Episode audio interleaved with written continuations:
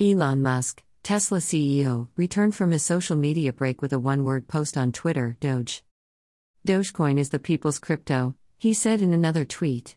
Before long, Doge was not only trending in the U S but worldwide. Do you see why the internet, especially Web two point oh based technologies, have been invaluable to businesses the world over? People in Kenya or India clueless about Dogecoin easily bought their first pieces of crypto while it was still under a dollar thanks to Elon's tweets. That's how Doge's market value grew by a sharp thirty-seven percent in just twenty-four hours courtesy of the tech billionaire and his followers. Its market value has continued to rise to over ten billion dollars, making it the number ten digital coin on CoinMarketCap's ranking. What am I mumbling on about? Cryptocurrencies, and there are four thousand of these babies. I've heard quite a bit about crypto. It's like one of those get-rich-quick schemes, isn't it?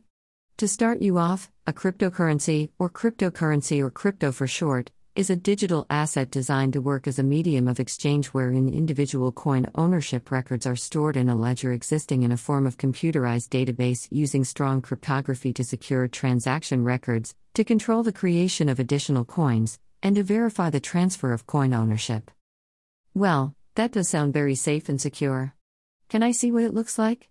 It typically does not exist in physical form, like paper money, and is typically not issued by a central authority, for example a central bank.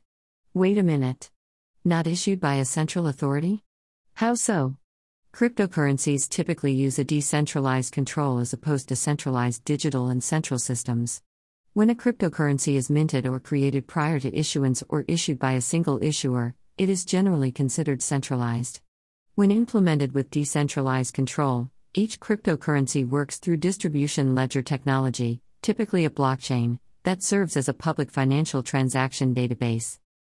Blockchain technology, which seems to be a driving force of the next generation of the internet, Web three point oh, is undeniable.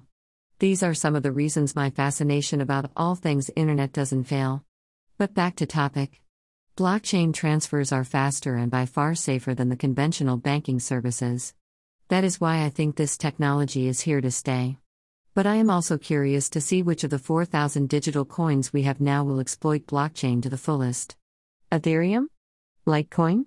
It's still way too early to call. It could as well be an unknown coin still in the very early stages of coding. But as to who will have the final say on what cybercoin becomes legal tender, it is the powers that be. Governments have the control, authority and infrastructure to make this happen. They have the power to collaborate internationally for the integration of cryptocurrency into the global economy. Various countries are taking different stances. China, Algeria, Bolivia, Morocco, Nepal, Pakistan, and Vietnam have put a ban on any and all activities involving cryptocurrencies. Nigeria most recently enacted severe laws against all cybercoin trading. The U K, Japan, and the U S allow for crypto markets but with adherence to law. As of now, there is not a unanimous law governing on cryptocurrency globally. Perhaps with time. For now, only one thing is clear. No person or government at the top of the capitalist system will yield their position to grassrooters with cryptos. Having come out of the Cold War as the winner, capitalism will not so quickly be overthrown through the Marxism of cybercoin. Though the real question should be, what crypto shall capitalist governments rally behind? Whatever that cybercoin will be, that is what will ultimately win over the public's trust. In conclusion, yes, blockchain is definitely a game changer. Blockchain reinvents the way data is stored and managed on the internet. But until there is a legal tendered cybercoin and a worldwide integration of crypto in the economy, crypto wealth is just a mirage. Lastly, since there's nothing more I love than encouraging good habits, do take the time to read more on how blockchain technology, cryptocurrency and token economy of disrupting the finance world in the title Crypto Economy by Aries Wanlin Wang. Remember our motto?